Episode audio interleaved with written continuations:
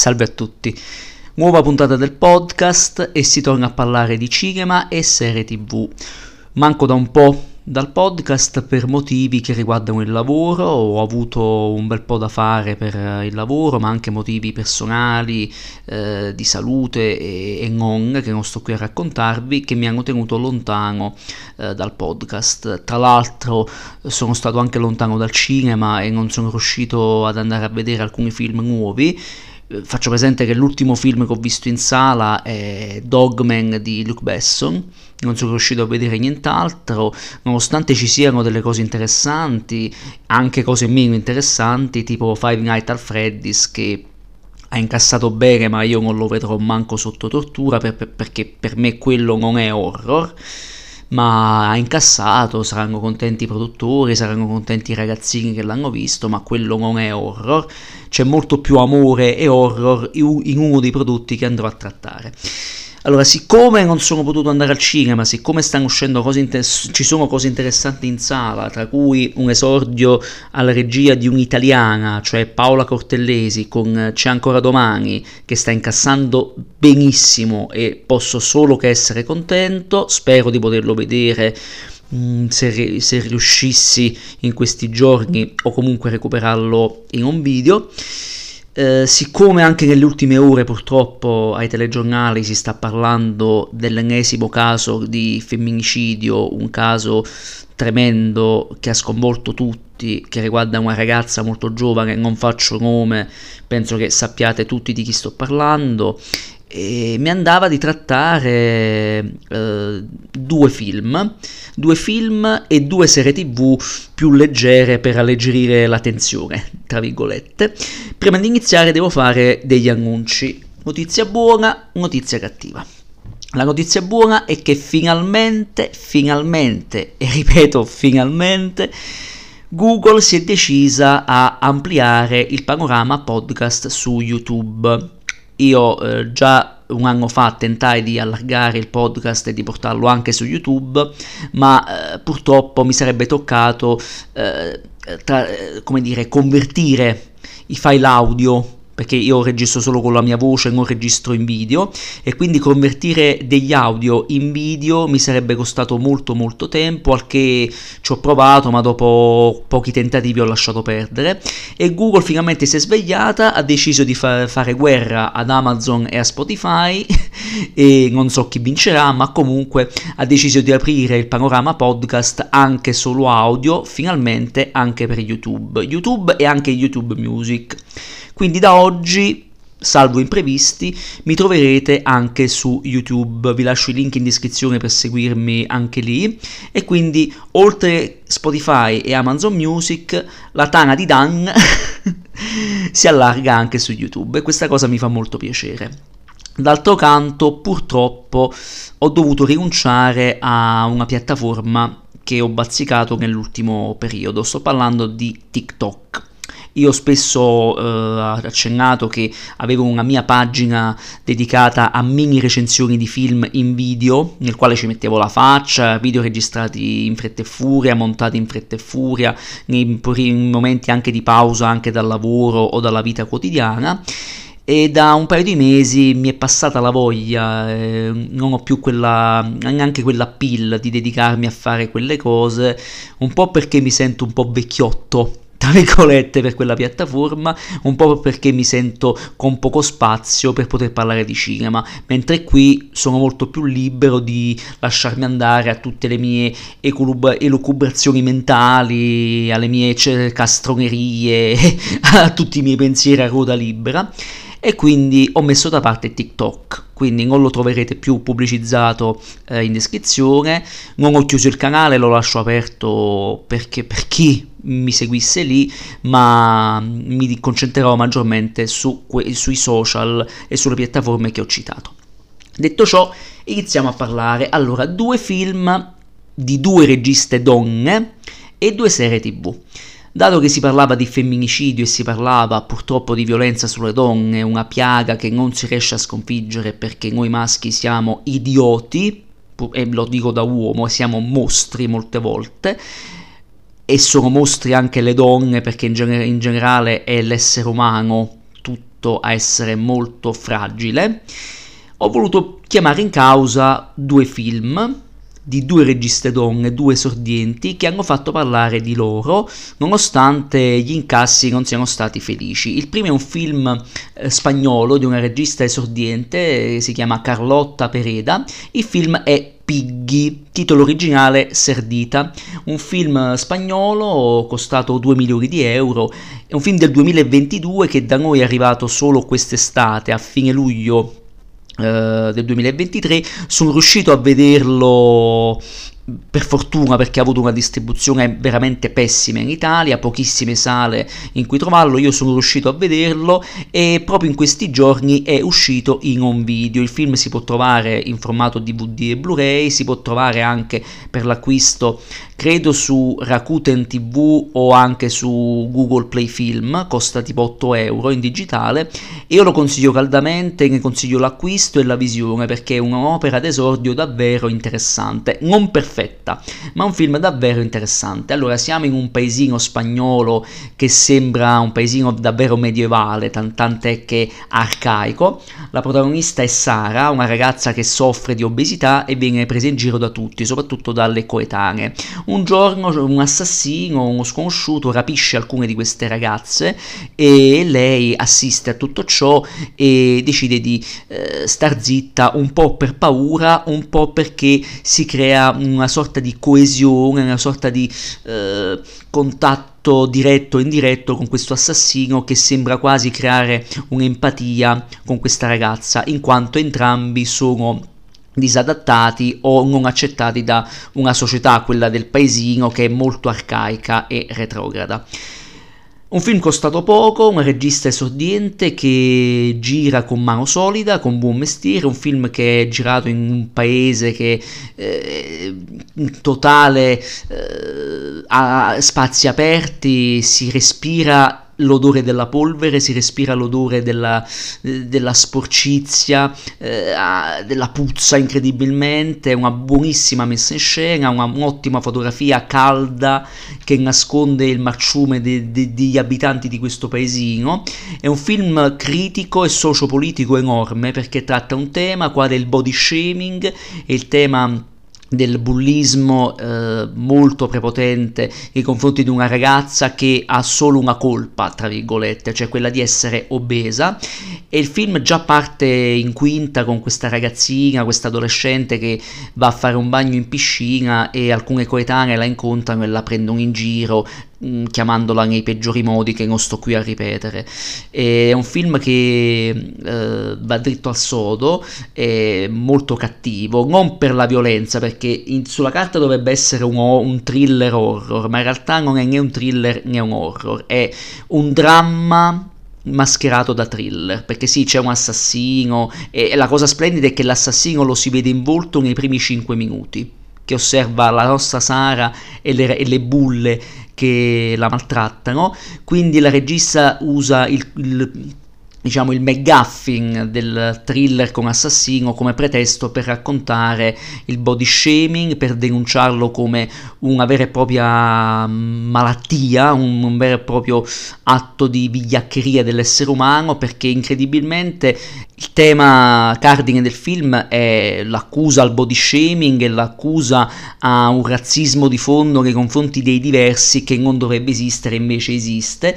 causa eh, l'apparenza futile figlia del cattivo uso dei social network, figlia dei cattivi costumi che impongono un modello unico per le donne che devono essere belle perché sì, devono essere bionde perché sì, devono essere alte perché sì, devono essere formose perché sì, eccetera eccetera, eccetera, eccetera. Soprattutto sono quelle cose che le stesse donne oggi giustamente combattono perché le donne non sono oggetto e la regista con molto coraggio e sensibilità fa quello che i maschietti non riescono, non riescono a fare, cioè fare un film che fa paura, non nella violenza che comunque c'è negli ultimi 5 minuti, c'è un po' di sangue, e più che altro c'è violenza, più che altro fisica di questo assassino che attacca le sue vittime e le colpisce, tenendo fuori, pa- fuori campo il sangue eh, perché in realtà vuole denunciare la violenza verbale di chi mm, promuove, tra virgolette, in modo ingiusto eh, la disuguaglianza nei confronti di chi non lo merita, perché la protagonista ripeto, è una ragazza docile, una ragazza tranquilla, cioè soffre tantissimo quando viene canzonata per il suo peso, viene addirittura presa in giro dalla stessa famiglia, da una madre assente, da un padre altrettanto obeso e totalmente rincretinito, da un fratellino piccolo che sembra vivere sulle nuvole, è una famiglia che ancora peggio che i, gli adolescenti e i coetanei non capiscono i bisogni di questa ragazzina, sanno solo prendere, canzonarla e dirle di mettersi a dieta dieta invece di sedersi a tavola e parlarci e ascoltarla. Quindi un altro tema molto importante, il dialogo assente tra eh, più generazioni che poi porta appunto eh, a casi di femminicidi, a casi di omicidi suicidi, a casi di violenza domestica, urbana, eccetera, eccetera.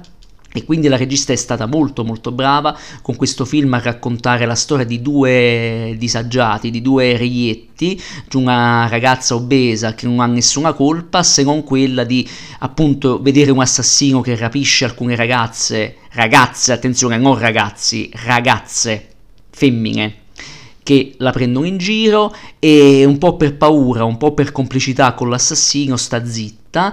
e fino a comprendere poi a, a farsi a, quasi a svegliarsi da questa sorta di quasi sogno liberatore perché alla fine la ragazzina mente agli altri e mente a se stessa perché in realtà cerca una via di fuga da, da, tutto, questo, da tutto questo mondo ovattato che non la comprende e questa via di fuga potrebbe essere questo assassino questo maniaco questo sconosciuto eh, col, col quale si relaziona più che con le parole con gli sguardi sguardi si vedono pochissimo e negli sguardi c'è una grande empatia, addirittura spoiler, in una scena in notturna, in una stanza buia, tramite un tablet e delle cuffie, lei si masturba pensando a lui pensando solo allo, allo, sguardo si masturba. Quindi è un film che è, sa di sporco e lurido anche in questo, cioè il vero orrore sta anche in questo. E poi è un film nel quale si denuncia anche la stupidità degli uomini, a parte per, la, per la figura di lui, dell'assassino, che eh, forse è attratto da questa ragazza perché so, in quanto eh, emarginati si riconoscono a vicenda, o forse perché in quanto anche lui, razzista e misogino, eh, vuole approfittare dell'ingenuità di Sara per eh, loschi scopi. Eh, ma poi anche l'idea di poliziotti, sia giovani che anziani, o comunque concittadini maschi che sembrano figure che stanno lì e non servono a niente. Forse l'unico che ha un minimo di empatia con la ragazza è il fidanzato di una delle ragazze rapite e per il resto è un film molto intelligente, ripeto, girato con buon gusto, con una buona fotografia, calda, ma che nasconde un orrore, un marciume e un nero non da poco. Certo, non è un film perfetto, non è un film che sicuramente grida al miracolo, non ripropone niente di nuovo, perché comunque assassini che rapiscono ragazze, parlare di diversità, eccetera, eccetera, è, è già stato fatto. Sicuramente è un film che non lascerà il segno, ma è un film che si guarda molto volentieri per essere un'opera d'esordio tanto di cappello. Eh, complimenti anche a tutto il cast di attori, su tutti un esordiente che si chiama Laura Galan, che è una vera ragazza purtroppo obesa e quindi ci deve essere stato un grande lavoro di empatia e sensibilità tra regista e attrice, quindi due donne che si sono venute molto incontro e la Galan è bravissima, riesce a restituire perfettamente il disagio di chi non si sente accettato da una società davvero medievale in tutti i sensi, non solo per via del patriarcato, ma per via di una chiusura mentale generale che non tollera, passatemi il termine, la diversità perché c'è ignoranza di fondo, perché c'è cattiveria, c'è, c'è eh, un malpensiero che forse è più pericoloso di un assassino che rapisce ragazze. Cioè, quindi è un film che dice diverse cose in uh, un'ora e mezza, un'ora e quaranta, intrattiene, non annoia mai e andrebbe visto. Purtroppo ha fatto flop perché appunto vedere una obesa protagonista fa strano in una società che da anni ormai punta molto, troppo all'apparenza, fa molto strano e invece a me è piaciuto perché ha toccato proprio quelle, quelle corde eh, che danno fastidio e che ogni horror dovrebbe fare, anche se in realtà il film, ripeto, non è un horror, è un dramma barra thriller che eh, ha in sé una denuncia sociopolitica non da poco. E quindi questo film essendo, usci- essendo Uh, uscito ora in un video ed essendo stato un grandissimo flop ai botteghini, vabbè, in Italia l'abbiamo fatto uscire insieme a Barbie che ha incassato miliardi, quindi non poteva che floppare, poi distribuito in pochissime sale, era ovvio, e quindi io lo voglio consigliare, dato che ora c'è in un video e si può recuperare, perché ne vale veramente la pena. Il secondo film è un film italiano, eh, esordio alla regia di Lida Patitucci ed è Come pecore in mezzo ai lupi. Questo è un altro film che è uscito a metà luglio. Io purtroppo non, so, non ho potuto vederlo perché ho, avevo poco tempo e ho dovuto vedere altri film e purtroppo se ne è parlato troppo poco, c'è stata troppa poca pubblicità e la cosa mi fa molto dispiacere perché collabora alla produzione la RAI e il film è stato un flop enorme e dispiace. Per fortuna è intervenuta Netflix perché ha distribuito il film attualmente in piattaforma, anche perché a coprodurre il film c'è la Groenlandia di Matteo Rovere, che è un produttore molto intelligente e molto scaltro, che da tempo stringe collaborazioni con Netflix e porta i suoi prodotti anche su Netflix perché va sul sicuro. Infatti, ad esempio, un Mixed by Harry prodotto da lui, se non era per Netflix, non sarebbe arrivato alle masse perché quando è uscito in sala ha incassato un milione di euro a stento, quindi un vero dispiacere. Quindi film d'esordio di una regista donna che si è fatta le ossa con, insieme a Matteo Rovere produttore, è stata regista di seconda unità per la trilogia di Smetto quando voglio, per altri film del, dello stesso, dello stessa, della stessa casa di produzione. Ed ecco che Rovere, che è astuto, scommette su questa signora e le affida questa storia, questo noir, questo poliziesco veramente interessante. Abbiamo una poliziotta interpretata da una bravissima Isabella Aragonese che fa il doppio gioco, è infiltrata in una banda di criminali serbi che vogliono eh, fare il grande colpo a un portavalori e in cui tutto questo si ritroverà invischiato il fratello di lei, che si chiama Bruno, interpretato interpretato da Andrea Arcangeli e ovviamente entrambi dovranno fare buon viso e cattivo gioco per non farsi sgamare e non finire morti. Il film è davvero interessante perché la Patitucci esordiente dimostra di, un, dimostra di aver fatto di aver imparato dai migliori di aver fatto tanta gavetta e si dimostra già abilissima dietro la macchina da presa. È un film che è tecnicamente messo in scena molto molto bene. È girata in una Roma che non sembra Roma con una fotografia perennemente grigia perché gri- sono grigie le anime dei personaggi che l'attraversano, anime che hanno, dei crediti o dei debiti aperti con, con Dio o con il fato stesso è interessante anche il rapporto che viene, viene, viene, esposto tra questi personaggi, anche tra i delinquenti e Dio, che viene citato più volte, l'idea di avere debiti con Dio perché ho colfato che non è stato gentile con nessuno di loro. E la stessa protagonista, la, la poliziotta, in realtà è quella è più sporca di tutti perché comunque fa un doppio gioco o addirittura triplo o quadruplo ed è un personaggio che è veramente morto morto, cioè un, quasi uno zombie che cammina per inerzia, che è costretto a fare il doppio gioco, tra l'altro fantastici eh, lui, i costumi, i trucchi, cioè la ragonese è veramente trasformata, va in giro vestita da punk, ha un taglio di capelli corto e nero, come nera è la sua anima e quella di, chi, di delinquenti che la circondano, ed è incredibile, parla un po' italiano e un po' serbo, è veramente bravissimo bravissima, tra l'altro è molto astuta questa, questa cosa della lingua, un po' italiana e un po' serbo, perché molto, a livello di marketing, è molto facile poter vendere questo film tramite Netflix e non all'estero con i sottotitoli. Ed è molto astuta questa cosa, non dà fastidio, e quindi è un film sulla criminalità, un film che denuncia la criminalità, ma è un film molto al femminile, di una regista donna su una protagonista donna che si, sente, si sente quasi più a suo agio quando è poliziotta che nella vita vera, perché nella vita, eh, oltre il lavoro, è un, non è niente, è una donna divorziata, non ha rapporti, non ha legami, forse qualche fugace rapporto sessuale con qualcuno eh, incontrato per caso. E poi ha un fratello che purtroppo ha la, ha, la, ha la, colpa di essere un padre sbadato e di avere una compagna a fianco che non è mentalmente stabile per poter badare a sua figlia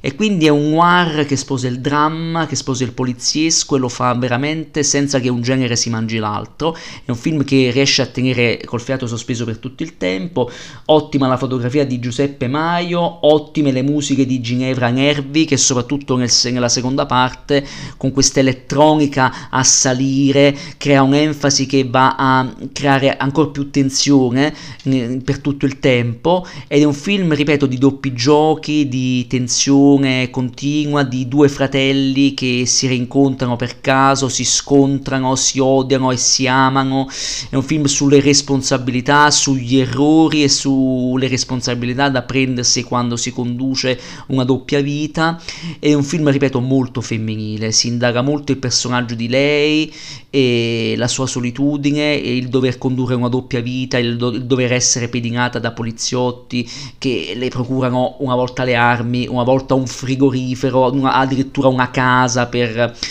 far buon viso e cattivo gioco con i criminali serbi. La regista osa anche comunque a voler parlare del femminile che eh, cerca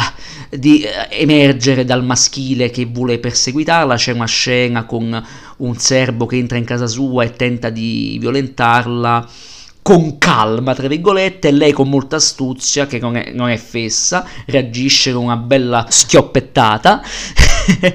e quindi è un film molto al femminile, con donne forti, donne che reagiscono, donne che soffrono, donne che devono, eh, a un certo punto quando i giochi si fanno troppo stretti e la corda si spezza, devono anche sopprimere le emozioni e piangere quando nessuno le guarda, soprattutto il personaggio di Bera, così si chiama la protagonista ed è un film veramente ben fatto. Non è un film perfetto, per carità, ha i difetti delle opere prime, si poteva indagare un po' di più qualche personaggio secondario. Eh, Andrea Arcangeli come coprotagonista è bravo, ma non mi ha convinto nella prima mezz'ora. Mi è sembrato un po' meccanico il suo modo di recitare. Eh, si poteva indagare un po' di più lo spettro emotivo dei delinquenti, che è interessante, cioè l'idea di parlare di questi serbi che eh, hanno quasi una loro moralità per quanto delinquenti e portatori di morte,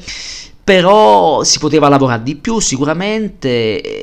e poi c'è una cosa che mi ha fatto un po' sorridere, non è un errore ma è una cosa che ho notato io, c'è l'idea che questo Bruno, questo padre che deve rapinare un portavalori perché non ha soldi e vuole aiutare la figlia, vive in una casa sporca, logora, questo grigio di questa fotografia sempre insistente e addirittura insistente anche la violenza che c'è, è poca ma c'è, tra cadaveri buttati da un palazzo per un debito non pagato che la regista mette in scena in modo diretto, secco, con un ottimo montaggio, addirittura nasi spappolati da cazzotti furiosi, sangue che esce come nulla fosse, quindi è un film anche veramente cattivo. Dicevo, mi ha solo fatto sorridere un dettaglio verso la fine con la figlia che sta in questa casa sporca e logora, che a un certo punto non si sa da come gioca alla Nintendo Switch a mi pare The Legend of Zelda Breath of the Wild. Sì, da, dai pochi screen che si vedono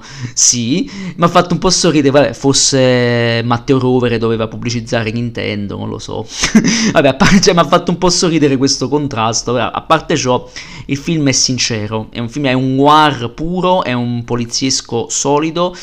che al di là di qualche sbavatura di ogni opera prima che si rispetta, oddio, non tutte le opere prime sono sono così eh, per carità, però è un film sincero, un film onesto, forse un po' sbrigativo sul finale, un finale un po'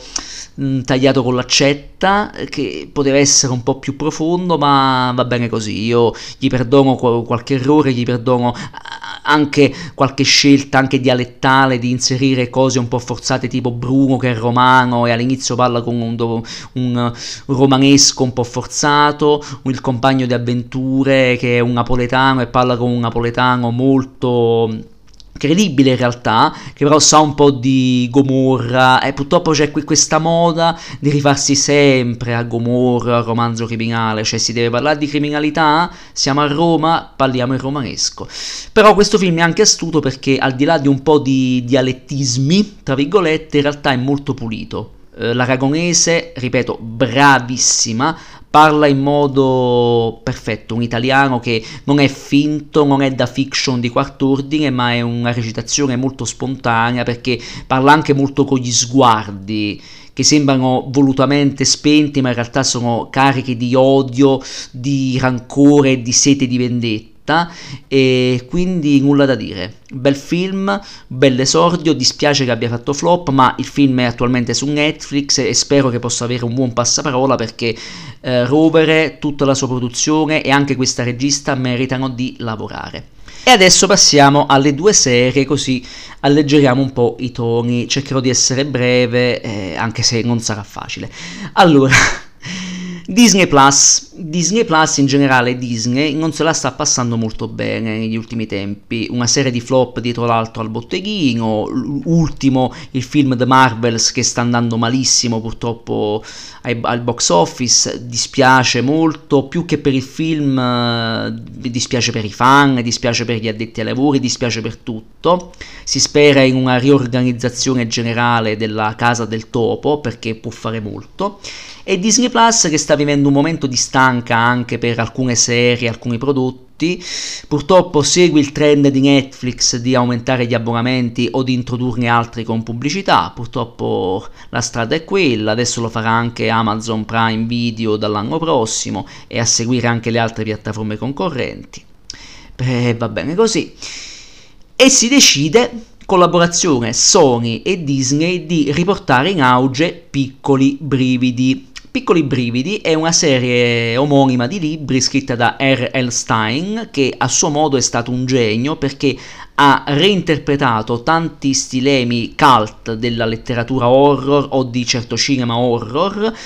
però indirizzato a un pubblico di bambini, quindi invogliare i bambini tramite questi racconti a leggere i classici della letteratura horror, ma anche avvicinarsi al cinema horror in generale. Io di piccoli brividi conservo un ricordo della serie degli anni 90, chiaramente quando la vedevo io già andava in replica, adesso è una serie introvabile, anche se mi sembra di aver letto che per un periodo l'avevano riproposta su Netflix, ma credo sia sparita e chiaramente sono prodotti che figli del loro tempo, cioè visti oggi, soprattutto la serie in alcuni punti vista oggi può risultare un po' trash, ma sicuramente avevano un cuore, questo si hanno più cuore rispetto a prodotti eh, per ragazzini che sono vuoti si torna a Five Nights al Freddy's o a quell'altra becionata, cioè Winnie the Pooh Sangue e Miele, che poteva essere un'idea geniale, peccato sia venuta fuori una vaccata pazzesca, e quindi niente, esce questa serie Piccoli Brividi, che mi pare sia andata anche bene su Disney Plus a livello di ascolti, e lo stesso Stein si è detto contento di questo prodotto, produce Rob Letterman, regista che si è fatto le ossa alla DreamWorks come animatore e ha diretto un film su piccoli brividi con Jack Black e si decide di riprendere alcuni eh, cult, alcuni racconti cult della serie per raccontare un'unica storia nuova, una storia molto semplice di un fantasma che eh, ritorna in vita e cerca vendetta contro delle persone che lo hanno portato alla morte o a una momentanea eh, sepoltura, tra virgolette, e la sua vendetta si ripercuoterà sui figli di queste persone anni e anni dopo, figli adolescenti. Quindi eh, piccoli brividi che abbraccia come incipit Nightmare, il capolavoro di Wes Craven, e quindi ritor- ritorna la voglia di omaggiare alcuni classici dell'orrore, non solo chiaramente edulcorati perché è un prodotto che è indirizzato molto più a un pubblico giovane. È una serie sulla quale io non puntavo un centesimo ho deciso di vederla per, per, spizio, perché, ripeto, un po' il me bambino ricorda eh, i piccoli brividi che guardava da, in televisione, alcune puntate mi sono rimaste impresse, ammetto che da bambino certe cose che oggi sarebbero risibili mi spaventavano, eh, riviste in questa serie mi hanno fatto tornare piccolo. È rinato un po' quel fanciullo interiore che in me e ho trovato un prodotto imperfetto sicuramente, ma onesto, assolutamente decoroso e ho 10 puntate, 35 minuti l'una, eh, è una serie che chiaramente non introduce niente di nuovo, si rifà anzi a prodotti che ormai sono belli che ingranati, pensiamo a Stranger Things, che è stato geniale a modo suo, cioè il riportare eh, gli anni 80 e certe mode degli anni 80 horror e non in un, un contesto moderno con personaggi nuovi dei, dei quali si sono innamorati molti. Ammetto che però Stranger Things se all'inizio mi piaceva e non poco, a un certo punto mi ha annoiato perché hanno allungato un po' troppo il brodo. Per carità rimane una serie amatissima e va bene così. Piccoli brividi arriva un pochino in ritardo perché vuole riproporre alcune cose simili, edulcorando perché mh, mm, il sangue non si vede quasi mai è un più una commedia fantastica con echi di orrore più nella messa in scena e negli effetti speciali che nel sangue e nella violenza, però è una serie che mi ha, mi ha rapito a modo suo, mi ha preso e mi ha molto divertito. È una serie che non si prende sul serio, pur raccontando cose anche serie, quali il senso di colpa, eh, famiglia, lo sbando in una periferia americana, genitori che non sanno fare i genitori, eh, o figli che non sanno ascoltare i genitori o non sanno fare i figli. E mi piace molto la prima parte della serie, perché nei primi 4-5 episodi ritornano alcuni eh, punti cardine della serie dei libri di Stein per aggregarli in questa storia e per mettere a nudo i protagonisti, che sono tutti ragazzi sui 17 anni e quindi ritorna so, una maschera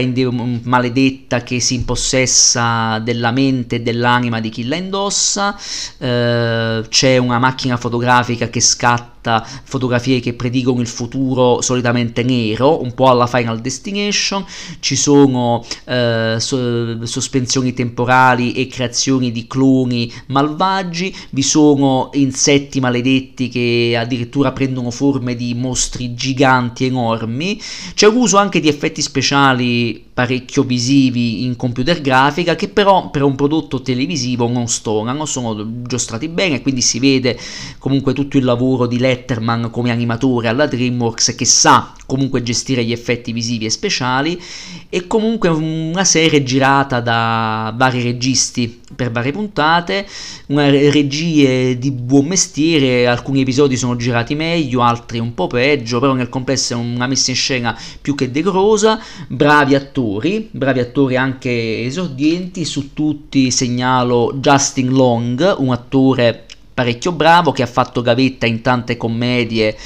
anche stupidotte, ma che io ricordo in un grandissimo horror che citai nella monografia di Sam Raimi, cioè Drag Me to Hell, film meraviglioso, lui bravissimo, e qui c'è un po' lo specchio di quello, perché sembra un Justin Long che appare come macchietta e poi viene a un certo punto, spoiler, viene posseduto da, questo, da quest'anima maledetta che vuole vendetta e distruzione e il suo personaggio diventa, più che macchietta, diventa una vera sagoma, è divertentissimo. E ci ho visto molti echi da tanto cinema horror degli anni 70 e 80, si omaggia la comedy horror un po' slapstick di Sam Raimi, si omaggiano classici quali Nightmare appunto, ma anche eh, mostri schifosi schifosi di certo horror degli anni 80, si omaggia su tutti Chucky, la bambola assassina, perché torna un altro personaggio cult di questa serie che ha spaventato molti da bambino, che era la bambola Slappy,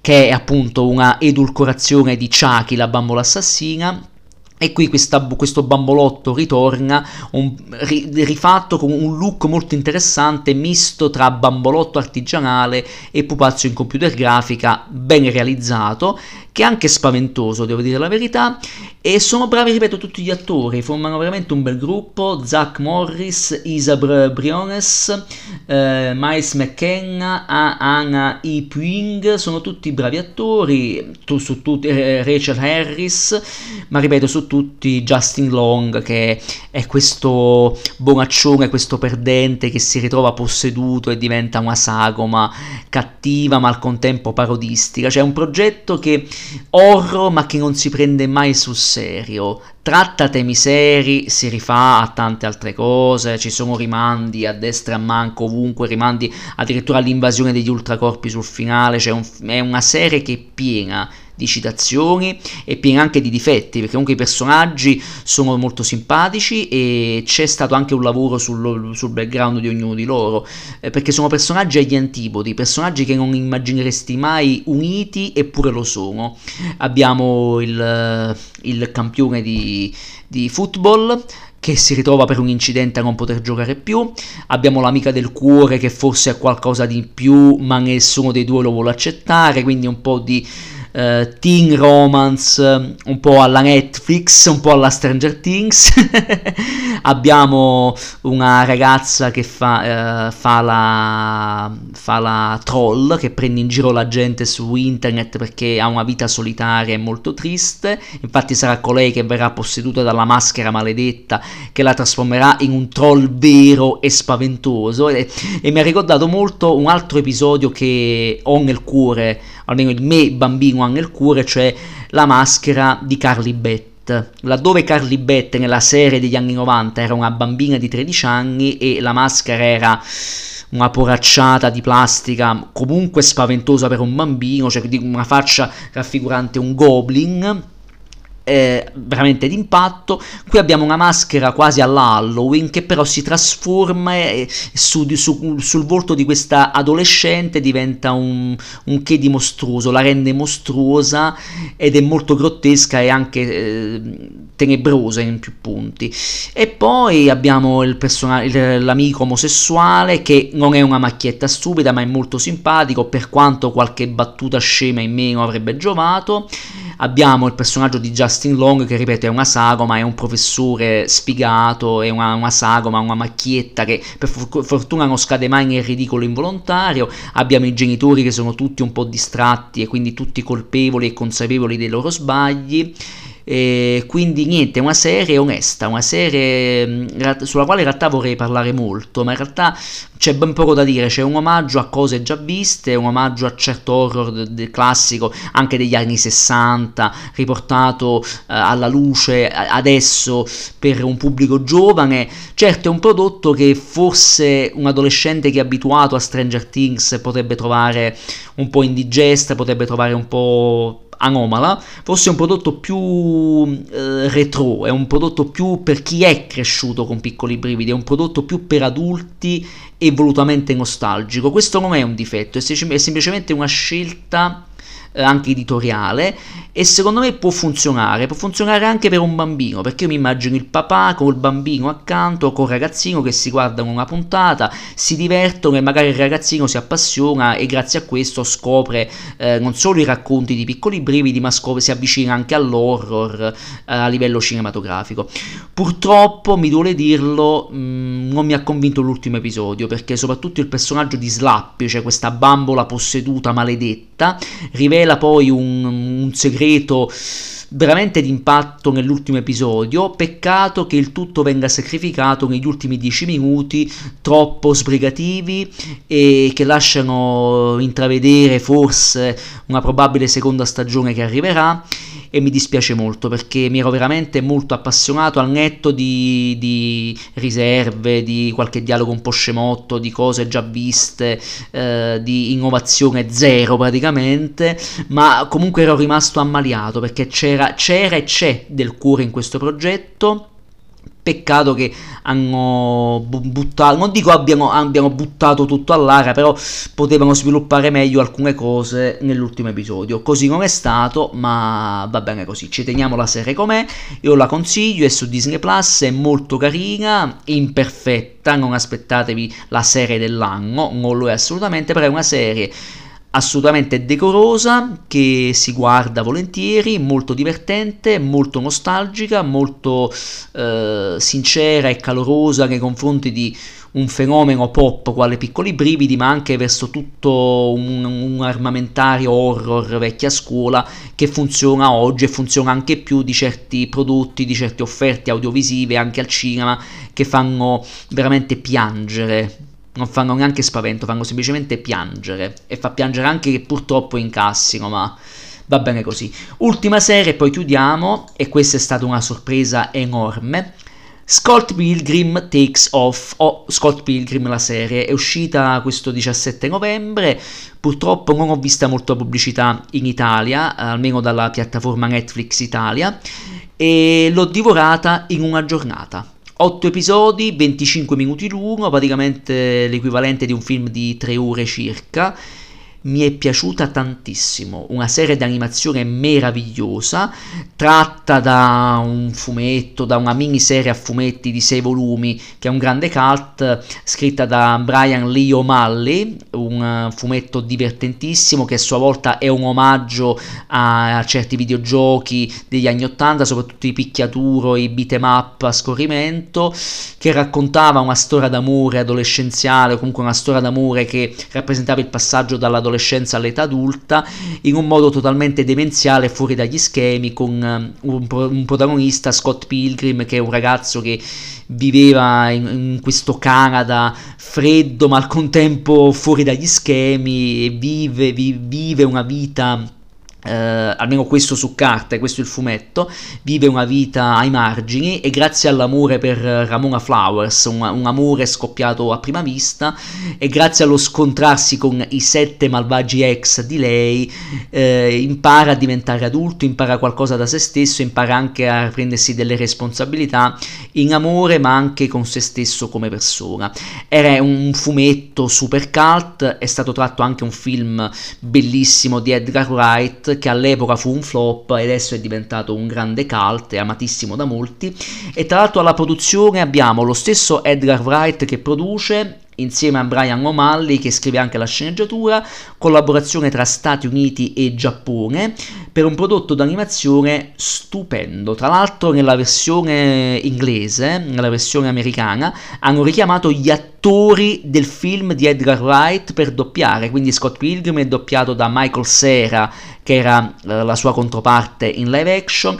Mary Elizabeth Winstead che era Ramona Flowers nel film, eh, eccetera eccetera, insomma hanno richiamato tutti gli attori, addirittura anche i doppiatori italiani per la versione italiana hanno richiamato gli stessi e hanno fatto un lavoro veramente egregio. È una serie di animazione non in computer grafica, quindi c'è questa riesplosione dell'animazione vecchia scuola sulla scia di Rick e Morty o di altri progetti d'animazione di Netflix e non. Un'animazione magnifica, questa, questa animazione disegnata a mano, tra virgolette, con questi colori vivacissimi, questi personaggi dal character design veramente fumettoso e totalmente surreali e sopra le righe, è qualcosa di egregio e sensazionale, una, anche una regia eh, perfetta proprio nella messa in scena, nelle, nella scelta della palette cromatica, del color grading per eh, so, i, i, fondali, la profondità di campo che c'è, per quanto ricreata nei disegni c'è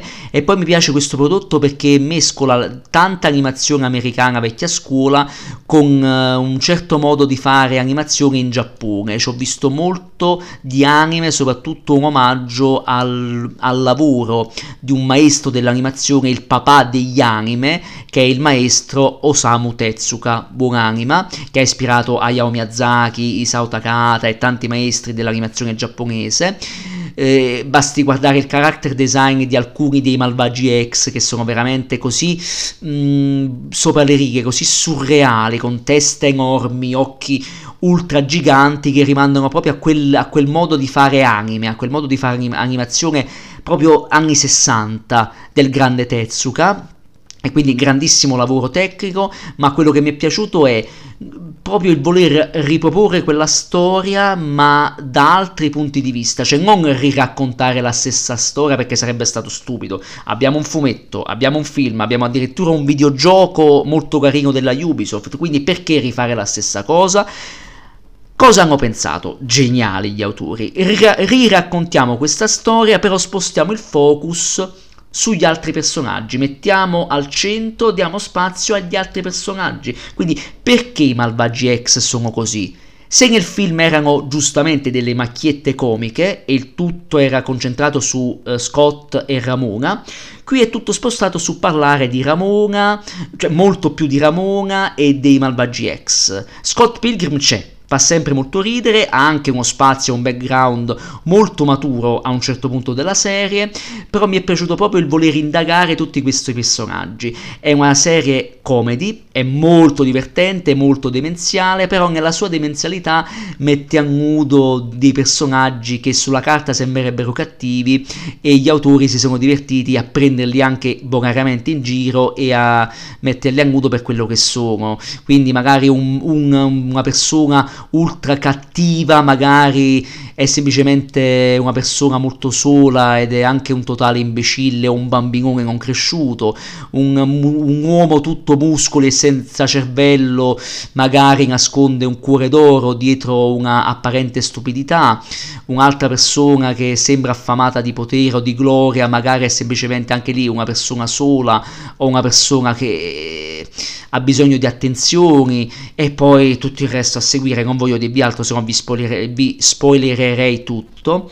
È una serie anche qui molto al femminile, vi sono diversi personaggi femminili, è dato molto spazio al personaggio di Ramona e tra l'altro uno, uno dei malvagi ex è una donna, quindi eh, rapporto sessuale molto particolare, Ramona sta, è un personaggio molto aperto sessualmente e mi, mi è piaciuto molto il rapporto con, con, la sua ex donna che viene portato a un, un livello di eh, narrazione metacinematografica e lì tutto anche lì il voler omaggiare citare il cinema in modo divertente e divertito non vi sto manco a dire gli omaggi perché questo prodotto va visto senza se e senza ma però ripeto, mi ha colpito proprio il voler divertirsi e non prendersi mai, ripeto, mai sul serio, perché si ride dall'inizio alla fine, però a tratti la risata viene stemperata da un velo di serietà, perché si vede che si raccon- gli autori volevano raccontare i- i- le virtù quanto le debolezze di tutti. Quando dire non dividiamo i buoni e i cattivi perché sono tutti facce un po' della stessa medaglia, tutti possono sbagliare, anche chi sembra buono può nascondere debolezze e fragilità che possono portarlo a, un, a, passare a un lato oscuro o a commettere gesti sbagliati dettati dall'impulso o dalla pancia. E, e tutto ciò trasborda in un finale che è proprio una magnificenza visiva per gli occhi, per le orecchie, una fantasia proprio a livello di messa in scena, di, di animazione, di disegno, anche di storyline, anche molto matura, nonostante, ripeto, il livello eh, scanzonato in apparenza e demenziale e si nota anche la bravura di Brian O'Malley come narratore prima che fumettista di voler usare il disegno e l'animazione in questo caso per raccontare sì storie in apparenza leggere ma veicolare messaggi che in realtà parlano un po' tutti perché Scott Pilgrim e company potremmo essere un po' tutti. E questa è la cosa splendida di questa serie. Mi ha molto divertito mi ha tenuto col fiato sospeso mi ha intrattenuto egregiamente la rivedrei un'altra volta. Potrei parlarne per ore e ci sarebbe tanto da dire, sono tanti gli omaggi, tantissime le citazioni, su tutto David Cronenberg, essendo tutto ambientato in Canada e a Toronto e Cronenberg vive a Toronto, c'è un easter egg con una maglietta con una scritta Cronenberg for President eh, del Canada. che mi ha divertito tantissimo. Ed- Edgar Wright eh, fa- diventa un personaggio d'animazione per un cameo, non vi sto a dire quale, e, e si prende in giro da solo, e, e, tante altre cose che sono state Si vede che c'è stato grande amore dietro questo lavoro, che c'è stata proprio una reunion di attori, eh, eh, registi, sceneggiatori che avevano lavorato già a questo progetto in un film, ripeto, del 2010 bellissimo che dovete vedere perché è bellissimo, uno dei più bei cinefumetti della storia, assolutamente. E si sono riuniti per riraccontarci questa storia e al contempo stravolgerla raccontarla da altri punti di vista, raccontarla in modo nuovo e fuori dal tempo, perché questa storia potrebbe parlare in qualsiasi epoca, negli anni 90 quanto nel 2050. Tra l'altro mi piace il fatto che sia anche una serie che guardi un po' al passato, però non in modo furbo, ma al passato con nostalgia. la stessa Netflix qui viene presa anche in giro perché il tutto ambientato mm, tra il 2009 e il 2010, cioè quando Netflix era ancora una realtà che si occupava di, eh, noleggi, di di DVD prima di diventare il colosso streaming che conosciamo, eh, che poi ha mandato purtroppo in fallimento diverse videoteche e questa cosa viene denunciata nella serie, quindi Netflix che si autocritica o gli autori che intelligentemente hanno carta bianca anche di prendere in giro la casa di produzione che gli dà i fondi per questo progetto folle, assurdo e geniale. E quindi un omaggio caloroso a un'epoca di 15 anni fa nella quale non eravamo ancora rincretiniti da un cattivo uso dei social network e nella quale c'era ancora spazio per le, per le band musicali che adesso c'è molto meno, anche un modo di vedere la vita, l'amore e le relazioni in modo eh, diverso, meno social, meno basato sulle apparenze, un po' più eh, visivo, un po' più carnale e quindi eh, non, è una, non, è una, cosa furba, non è nostalgia stupida e inutilmente fine a se stessa, ma è sincera e sentita. Quindi c'è questo velo anche di questo, questo retrogusto un po' di, mh, mm, di tristezza, diciamo così, di tra molte virgolette che fa molto bene, fa molto bene a questo progetto che sotto la coltre di demenzialità assurda nasconde anche eh, un suo perché maturo. Chiaramente non siamo dalle parti di Zero Calcare, non è questo mondo non mi renderà cattivo, non è strappare lungobordi che usava, sfruttava la commedia per raccontare la società attuale e l'oscurità e il niente che ci circonda, è più un atto di amore verso un qualcosa del passato che in realtà ci appartiene ancora ed è una serie, questa Scott Pilgrim, davvero fantastica, nulla da dire. Per me è uno dei prodotti audiovisivi in generale più belli di quest'anno. Netflix cioè, sorprende, sorprende perché ti spara la serie brutta Black Mirror stagione 6 che è la morte di Black Mirror e poi si fa perdonare con questo gioiellino. Quindi Tanto di cappello, complimenti agli autori, complimenti a tutti per questo grande progetto. Io spero che abbia più passaparola, spero che venga visto perché è veramente una bella sorpresa e da vedere e rivedere e rivedere. Cioè io l'ho vista ho voglia di rivedermi il film, ho voglia di rileggermi il fumetto che ho e ho voglia di giocare il videogioco che non ho mai giocato e mi sa che me lo, me lo comprerò per Natale a questo punto. Detto questo, scusatevi se ho allungato un po' il brodo, però c'era da dire e va bene così. Vi saluto e ci sentiamo alla prossima. Ciao a tutti.